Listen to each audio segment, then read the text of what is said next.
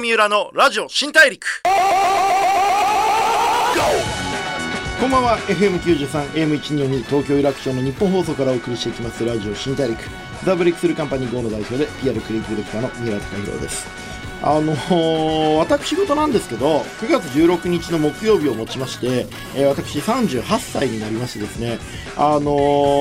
おめでとうございますっていう声がね、こう聞こえてくるわけですけれども、あのなんかこう、38歳ってもうちょっとまともな人かなとか、もうちょっとこう、落ち着いて大人としてのこう社会的な立ち居振る舞いとかを身につけていられるのかなと思ったんですけれども、全然ダメで、こう、未だに T シャツ短パンで毎朝打ち合わせには遅刻していくっていう、あの、もともと広告代理店の箱堂っていうところにいた時にあの独立するとみんなすごい自覚が芽生えるっていうことをよく聞いていてこうなんか仕事とかでちょっと遅刻したりとかちょっと忘れ物するタイプの人でも独立すると急にやっぱり自分が最後の取りだっていうことでこう責任感が出て全然遅刻しなくなるしすごいしっかりするようになるって言われてあまあそんなもんなのかなと思って博報堂時代一生懸命働いて割と遅刻したりとかダラダラやってたんですけどもで実際独立してみたんですけど全然ダメですね。普通に遅刻するし普通に忘れ物するし本当にね何だったんだあの都市伝説はっていうねもう気持ちなんですけれども、え、まあ38歳ねこれからもあの今年も頑張っていきますんであんまり変わわらずにあの変わるところは勝手に変わっていっちゃうんであのテンションとかバイブスとかね変わらずにあのそんなに意識して変えないで粛々とやっていきたいなと思っております、えー、今年の三浦もどうぞよろしくお願いしますということですけれどもいろいろなジャンルで活躍している方にお会いして、えー、ライフスタイルだったりとかその方の見据える将来のビジョンなんかをお聞きしてリスナーのあなたと一緒にたくさんの発見を重ねていく番組ラジオ新大陸です、えー、今回はですね38歳一発目のゲストということでバラエティプロデューサーで文化資源学研究者の角田洋一郎さんをお迎えしています。あのもともとね TBS ということですごい近所の箱ドット TBS 近所なんでねあの同じようなところから生まれたある意味すごい尊敬する先輩ということで楽しみにしてます。よろしくお願いします。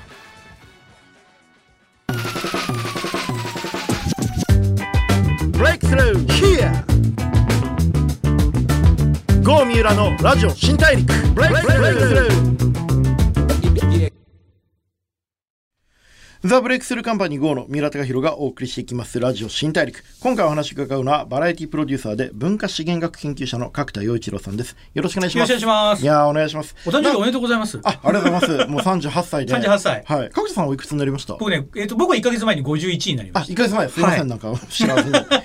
いやー、38歳って、はい。どうでした ?38 歳はね、結構僕のあのターニングポイントでした、ね、はい、あのちょうど、えっ、ー、と、明石家さんチャンネルって番組が、視聴率が悪くて打ち切れになって、はい、それまでどちらかというとエースだったんですよ。はいはいはい、はい、金スマやってたりとか、からくりテレビやってたら、そしたらね、突然、番組が終わったら、翌日行ったらですね会社に席がなくなってたんですよ。そんなことあります？あのですね、はい、これ話すと長くなっちゃっていいんですかね？じゃね先にね そうですそうそうですよね。はいはいはい、えー、角田さんは1970年千葉県生まれ、はい、東京大学文学部西洋史学科卒業後1994年に TBS テレビに入社。テレビプロデューサーディレクターとしてさんまのスーパーカラクリテレビ中居正広の金曜日のスマたちへ EXILE 魂など主にバラエティ番組の企画制作をしながら2009年に TBS の社内ベンチャーとしてネット動画配信会社 goomo 設立されますその後も多種多様なメディアコンテンツビジネスをプロデュースされて、2016年12月31日付で TBS 退社、現在はバラエティプロデューサー、そして文化資源学研究者として活躍されています。この文化資源学研究者っていうのがちょっと気になるんですけど、はい、これちょっと追って掘っていきたいと思うんですけど、ね。はい、まずはそのね、テレビのプロデューサーとしても、はい、もちろんね、テレビ好きな人はみんな知ってるあの大プロデューサーですけれども、えー、次々とヒットバラエティ番組制作されてきた角田さんですけど、まあ入社当時はね、バブル後だったんですけど、テレビ業界って、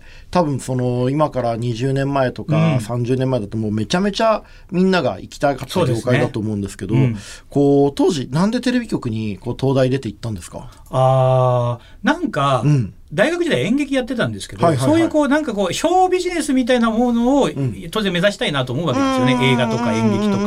ところがまあみんな大学出てもコンビニでバイトしてたりとか、はいはいはいはい、でそんな中で一方でこうサラリーマン的なこうなんかまあ安定みたいなのも、うん、あの憧れてる方もいるじゃないですか、うん、そのハイブリッド何かなと思ったらテレビだったっていうかなるほどなるほど、はい、夢を追いかける、はいながらちょっと、こう苦しい思いをする人もいれば、はい、こう諦めて安定する人もいる中で、はい、テレビだったらいいんじゃないか両方取れんじゃないかなと思ったはいはいはい、あと演劇やってて思ったのって、うん、演劇の僕一番嫌なとこは、チケットを自分で売るんですよね。ああまあでもアマチュアのね表現者ってみんなそうですよね。あれなんかオナニーというか、うん、で思った時にテレビ局に入ってもなんかもう番組作れば、宣伝勝手にやってくれるじゃんと思って、まあほっといてもテレビはみんな見ますしね。はい。ってことはピュアに中身だけ考えてればいいんだなって思ったっていうのがテレビでやりたかったこと、ね、なるほどなるほど。テレビ局で入って、うん、えー、1994年,、えー、94年に入社されて、はい、そこからね、はい、こう2016年まで、はい、30年くらい。20, 20年。22年9ヶ月、ね、22年9ヶ月、はい、20, 20年以上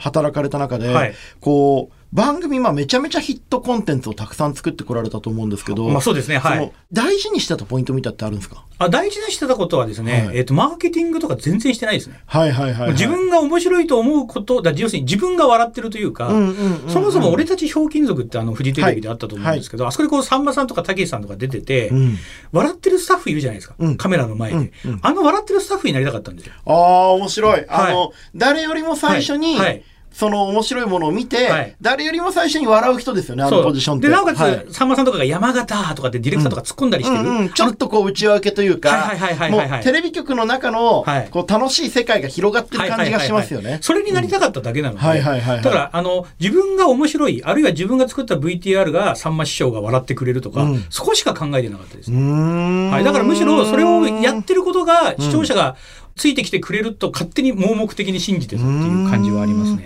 なんかその、はい、世代論ってやっぱ結構すごく大事だと思ってて、はいはい、時代の真ん中20代30代の時って面白い、はい、時代が面白いと思うものと、自分が同期してることって結構あると思うんですよ。はい、で僕もこの間38歳になって、はい、で僕やっぱ今スタートアップとか、割と若い新進気鋭の会社さんとの仕事がすごく多くて、まあ、結構そのおかげさまでまあ評価もいただいてるんですけど、これ多分僕思ったんですけど、年齢が一緒だからだけだなと思ってるんですよ。ああ、むしろ同期してるからだけですね。クリエイターとして、コンテンツを作る人間として、年を追うごとに、時代とずれたりしてるなと思う時とかなかったですか、ああ、そういう意味で言うと、はいなんとなくそう思わないようにしてきてるっていうのはちょっとあります。それが多分、うん、博報堂と TBS のちょっと違いだと思うんですけど、つまり、0から1にするとこ作っとくと、はい、1から100にするのは博報堂さんがやってくれるだろうと思ってるというか。だからなんとなくその0から1と1から100って1から100って100倍じゃないですか。0から1って無限大倍というか、そこのところってもうなんか、えっ、と、時代がどうだとかって考えちゃうと、なんかむしろ0に何かけても0みたいな、新しいものにならないよなと思ってたから、なんかそういうのをずっと無視しようみたいな思いがむしろあるのかもしれないそのなんか、この間、あの、この番組でも、あの、それこそ博報堂の先輩の佐藤柏さんが話された、と話してる時に、彼もやっぱマーケティングとか全然興味ないみたいな。ターゲットっていう言い方をマーケティングでするんですけど、はい、まあ、僕はまあこの言い方好きじゃないんですけど、はい、いやお客様とか世の中の人がどういう人がどういうものを好きかというよりは、うん、人間ってそもそもこういうの嫌だよなとか、人間ってそもそもこういうの笑っちゃうよなみたいな、うんうん、その人間が喜ぶものとか、うん、人間の感覚について考えるみたいなこと言ってて、はいはい、それに近い感じなんですか、ね、そうですね。あの、だから例えば、あの文化資源学っていうのもそうなんです。が、要するに人文社会系の学問だと思うんですけど、人文つまりヒューマニティ。うん、そのヒューマニティって何かってことを考えてれば、そのその都度、だからその2021年がどうだとか、うん、1994年がどうだとかってそんなに関係ないというか、それヒューマニニティを、その94年だったらこう表すし、2021年ならこう表すっていう、表層だけが違うだけで、根幹は一緒なんじゃないかなと思ってるところはあります、なるほど、はい、面白いですね。はい。こう、角田さんでもこの今までのキャリアの中で、はいテレビをずっと作ってきた中で、はい、こう一番の、はい、これは俺やりきったなっていう代表作みたいなのってあるんですか、ああこれね。いろいろあると思うんですけど。いやないです僕。あなるほど。ないから TBS やめちゃったんですよね。おでも「金スマ」も金スマは中井さんの番組です。からくりテレビも。さんまさんの番組です。まあそれ言われちゃうとね。そうなんです。で、はい、それって僕がよく最近あのそれこそ文化資源学で修士論文書いたのはそれなんですけど、うん、アクターとリアクターって考え方を持ってて、つまり今のその、じゃあマーケティングとかターゲティングとか、うん、僕らが視聴率を目指して番組を作るって全部リアクターなんですよね。どうリアクションするか。でずっとリアクション、リアクションを、ある意味ずっとやってきたわけですよ。うん、ところが、じゃあアクターって何かって言ったら、うん、アクターって、まあ日本語で言うと俳優ですよね。はい、つまり、例えばで言うと、えっ、ー、と、M1 グランプリで、芸人さんが、あの、芸をやってる時に、ワイプ画面入れないんですよね。はいはいはいはい。それはアクターのアクションに多分、敬意を抱いてるからだと思うんですよ。俳優さんがアクションしてる時にワイプ画面入れない、要するにリアクション入れないじゃないですか。ところが僕らが作ってきたバラエティ番組って全部リアクションを楽しむ。VTR を見てとか誰かのネタを見てリアクションをする。そのリアクションばっかをずっとやってきた感じがあるんです。なるほど。だから僕はリアクションとしてさんまさんを笑わせようとか、中井さんに楽しんでもらおうとかって作ってきたんだけど、自分がアクターになった思いがないんですよ。なるほど。で、代表作ってアクターじゃなきゃダメなんじゃないかなと思って、多分5年前に TBS を辞め、今年小説を書いたっていうのはアクターになりたかったんじゃないかなと思います。もちろんその01とは何かって話はさっきの話だと思うんですけど、例えばその漫画の編集者は、漫画家というその魂の存在を加工する仕事だし、まあ、僕ら広告クリエイターっていうのは商品とかすでにあるブランドをどうやってこう美しく加工するか、で当然テレビ番組はそれよりもさらに源流に近いんだけれども。いやでもねバラエティでそのリアクションっていう意味では、広告とか今言った漫画の編集者とやってること一緒かなと思ってて。なるほど。そう思えた瞬間があったんでしょうね。そうです。ね、それがそれでもいいんだけど、うん。じゃあ自分のこの人生を考えた時に、うん、なんかアクターになってみたいなって思ったっていうのが、ここ、それこそ年取ってから、うん、今38になったとおっしゃいましたけど、はい、40超えたあたりからの変化でしたね、はい、それなんでそれが起きたんですかね？えっと、はい、やっぱりもうシンプルに言うと自分の名前で勝負したいと思ったんですよ。うん、でやっぱりそれまでは自分の名前で勝負してないというかやっぱりだから TBS という名前を使って、さんまさんという名前を使ってやってただけだと思ったんで、じゃあ自分の名前で勝負しようと思った時のタイムリミットって考えないとダメだなと思った時に42歳にしたんです。でなんで42歳かっていうと、42歳ってあ俺あと4年後じゃないですか。はい、だから三浦さんも自分で勝負しちゃってるからもう大丈夫です。いやもう不安になるわ42歳。何なんですかそれ後役ですよね。男の役年の後役っていうところが一つと、松本清張さんって42で小説家デビューしてるんですよ。あんなに多作なのに、だから42でデビューしてもあんなに作品作れるんじゃんって思ったら、逆には42までに自分の名前で仕事ができなかったら、もうずっと TBS でむしろ出世しようと思ってたんです。あでも角田さんってもともと TBS の中でもめちゃめちゃ名前が立ってて、はい、当然僕も博報堂入るくらいから、もう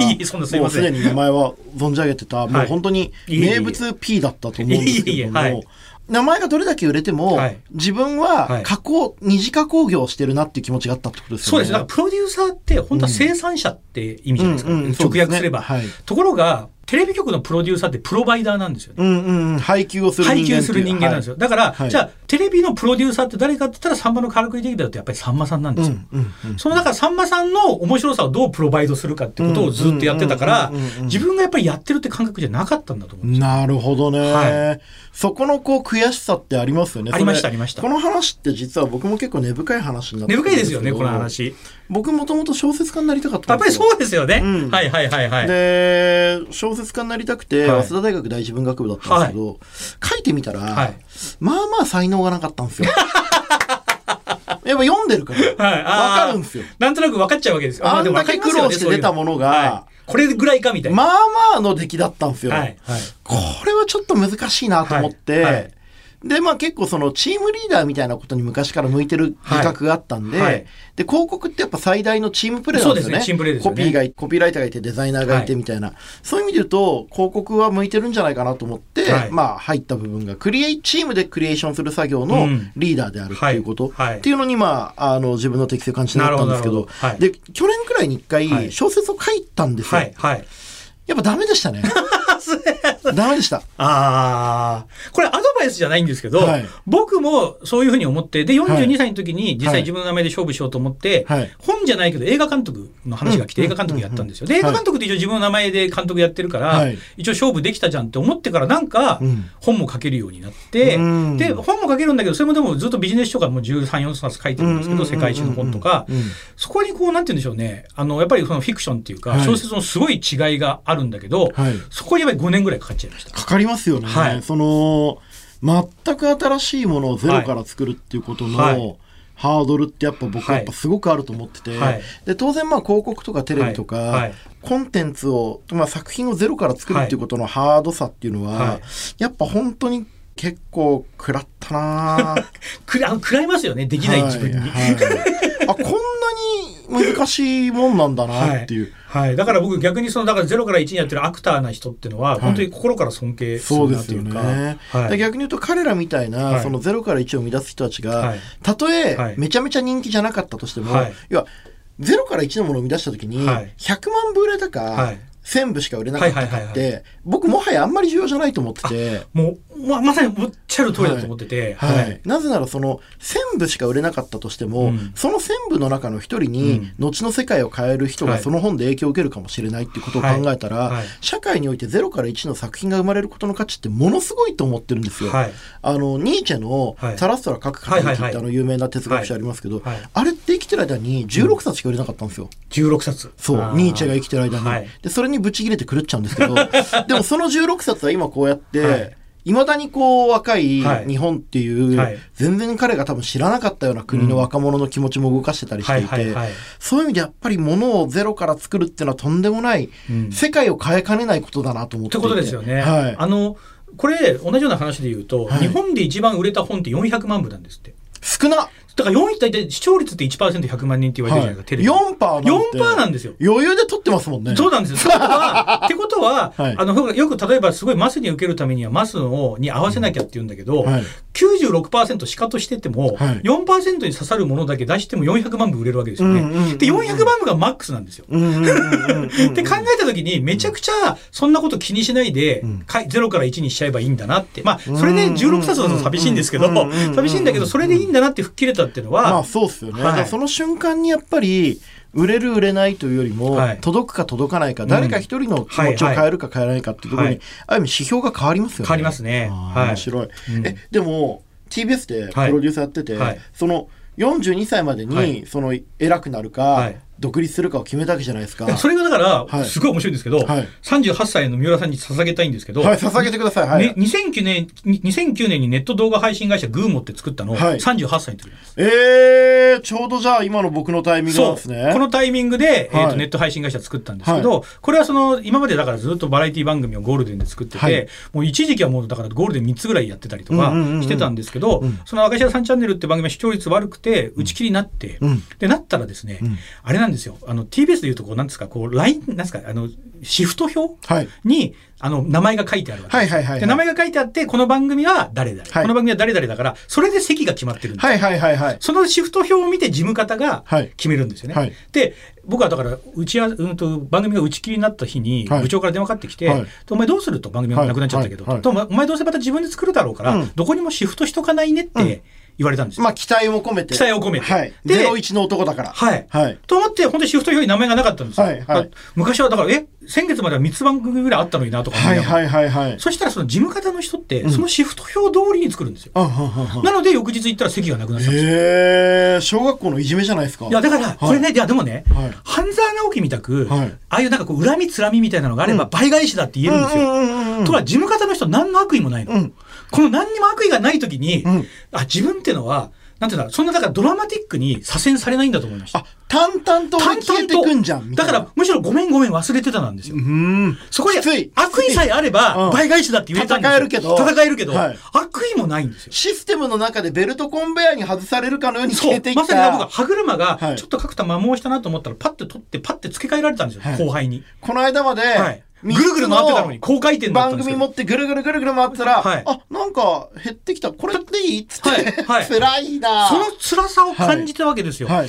で、そして、まあ、トイレに行ったんですよ。はい、で、トイレに行って、トイレから戻ってくると、はい、トイレの前に TBS で掲示板があるんですよ。はいはいはい、で、その掲示板があったらそこに、はい、えっ、ー、と、社内で、はい、社内ベンチャー募集の企画書が貼ってあるんですよ。はいはいはいはい、それもね、今まで多分ね、目線が上見てたんだと思うんですよ。そうですね、番組、番組。番組で。だから、その紙が1か月前から貼ってるの気づかなかったんですよ。うんうん、ところが、席がなくなった自分って落ち込むじゃないですか、はい。はい、目線が下がったと思うんですよ。なるほどね。で、下がってトイレから出てきたら、その掲示板に書いてある社内ベンチャーの企画募集に目がいって、また違うものが見えたんですね。見えたんです。で、そこに出して作ったのが、その、あの、ネット配動画配信会社のグーマンですね。面白い。でも、普通、こんだけテレビで当ててたら、ある意味2009年って、今でこそネットのテレビって、広告費とかも含めて、あと、人間がね、その20代の方が触ってる時間だとネットの方が長かったりとかして、まあ、ある意味、まだガラケーです。この時代のネットって、ちょっと下に見てるものだったと思うんですよ、正直テレビの人からしたら。はいはいはい、なんだよ、ネットなんてみたいな、よくチャレンジしましたね。いや、あの、これね、本当に僕ねいつも時代が早いって言われるんですけど、ほぼアメバ TV みたいなことやってたんですよ。ガラケーなのに、ガラケーでアベマは結構しんどかったですね、はい、ですし、あのまだクラウドファンディングって言葉なかったんですけど、クラファン機能入れてたんですはいはいはい、つまりその番組を見れば見るほど、見ればポイントっていうのがたまって、そのポイントを次の番組に投資できると。でそういうようにやればオンデマンドで新しくできた番組って絶対その投資した人見るじゃないですか、そうするとターゲティングがはっきりできるから、ただの何ですか流れの編成やるよりも、ターゲティングとマーケティングがはっきりした動画配信サービスができるな、それはだから電波じゃできないなネットでだったんですよ、はいはいはいめちゃめちゃすごい新しい取り組みしてたんですね。ただそれをだから本当に3年4年ぐらいやって、あのですねなんか45億儲けたんですよ、だけどね十何億使っちゃったんですよ。あまあまあまあまあ。まあ勝負するのはね、はい、でもこれあの番組聞いてる人は、よく分かってない人は、はい、赤字大変だなって思うかもしれないけど、大企業においては、損する力って才能ですからね、うん、それがないと次のイノベーションが生まれないですよね。そんなにね、使わせてもらえないし、やっぱりそれだけの信頼とか期待があったから、15億溶かせたっていう、これはこれでねすごい力なんですよ。ですし、社内にいてその何ですかね会社の作り方というか学べたんですよね、うん、これが僕はフリーになっても大丈夫だなと思ったなんか源泉になってたんでやっぱり TBS には感謝しかないんですけど、なるほどなるほど、はい、でそのネットを、はい、まあ、体験してみて、はい、ネットのコンテンツの作り方も味わった上で、はい、こうそれまでテレビやってその後ネットやって、今どういうふうにこう企画とか、コンテンツに対する考え方変わりました？ああのそこからですね、うん、つまりその枠はい、英語で言うとフレームだと思うんですけど、はい、テレビのフレームの中例えばだから金曜9時に今度枠が開くから番組企画書出せよっていう感じで、その枠を埋めるように企画を作ってたんですよ。はいはいはい、ところがそこから僕今渦って言ってるんですけどつまりボルテックス。うん、波だと渦だと思うんですけど、うん、まず面白いことを最初に考えちゃうと思ってるんですよ。その面白いことをまずやって、それを結果的にテレビにするしない、ラジオにするしない、イベントにするしない、ドキュメントにするしないって後から考えるっていうふうに、枠の中を埋めてコンテンツを作るんじゃなくて、まず点を作ってそこにこう渦を作っていくみたいに考え方が変わりましたね。あめちゃくちゃ面白いですね。それって2009年だから、はいまあ、今から10年くらい前だと思うんですけど、はい。はいはい、まさに広告の世界でも、はい、そのまさに枠があるんで、テレビ CM 流しましょうって言われた時代から、まず真ん中にアイディア、はいはいはい、コアアイディアがあって、うんうん、それを周りでどういうこうキャンペーンに決めたとか場合によってはビジネス作ってもいいし、はい、こうイベントやってもいいしっていうふうに変わってたので、はい、多分ほぼ同じような流れがそうです、ね、テレビ局と広告代理店の間で起きてたんだなと思います、ね。うん、だと思うんですよね、えでもそれでその両方使い分けて、しかもその渦って新しいコンテンツの作り方を身につけた上で、でもやめちゃったんですね。えっ、ー、とねそうするとですね、うん、結局何やっても TBS のフレームが超えられないんですよね。うんそうですね。ところが TBS 辞めると日本放送さんとやるとか、フジテレビとやるとかそういうことができるとすると、やっぱり辞めた方がなんて言うんでしょうこうその渦がより回転するというか、はいはい、巻き込める相手が増えるし増えるというふうにこう渦ってね、こう動かないものがあるとその渦の、回転力って弱まってしまいますからね。はい、というふうに思ったっていうのはありますし、あともう一個はですね、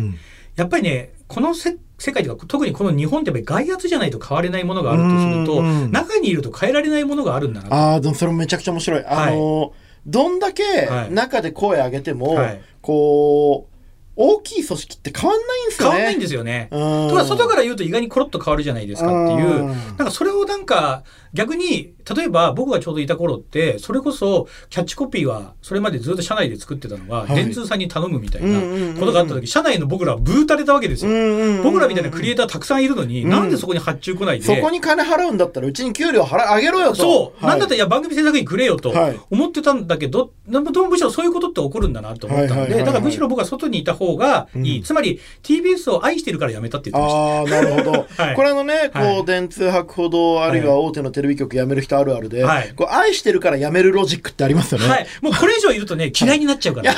君を嫌いになっちゃうのが嫌だからこう、美しいうちに、君のことに、君にドキドキしてるうちに離れようね、みたいな気持ち。で、僕もね、やっぱね、母校の博ほどめちゃめちゃ愛してるし、あのいい会社ですよね。もちろんもちろん、あの、それこそね、あの、来週話すかもしれないですけど、あの、角田さんのね、ね、友人の加藤正治さんっていう、っていうね、はい、博報堂の人ってこれ言っていいのか分かんないですけど、僕のまあお世話になった部長で、めちゃめちゃよく怒られましたけど、はい、本当に高校の同級生なんです加藤へえ、一緒に本書いちゃった角田さんの高校の同級生の加藤正治に僕はめちゃくちゃ怒られてたんですけども。という関係が、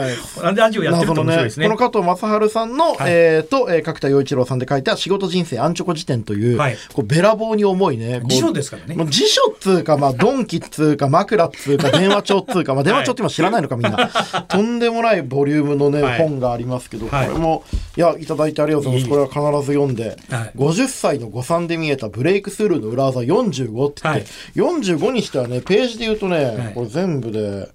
700ページ以上あるんですけど素晴らしい。でも、あのパッと見開いただけでちょっと面白いんで、はい、なんか全部通して読むのもいいけど、はい、トイレとかに置いて、はい、こう気が向いた時にパラッと開いて、はいはい、なんか気づきがたくさんあるなって思われる感じがしますよね。悩んだら読め、迷ったら引けっていうキャッチコピーがああ、いいコピーですね。ありがとうございます。これでもい。い本になりそうですね。はい。というわけでですね、はい、ちょっと角田さんいろんなお話ありがとうございました。僕もめちゃめちゃ元気出たんですけど、はい、まだまだちょっと聞かなきゃいけないことたくさんあるんで、はい、来週もよろしくお願いします。お願いします。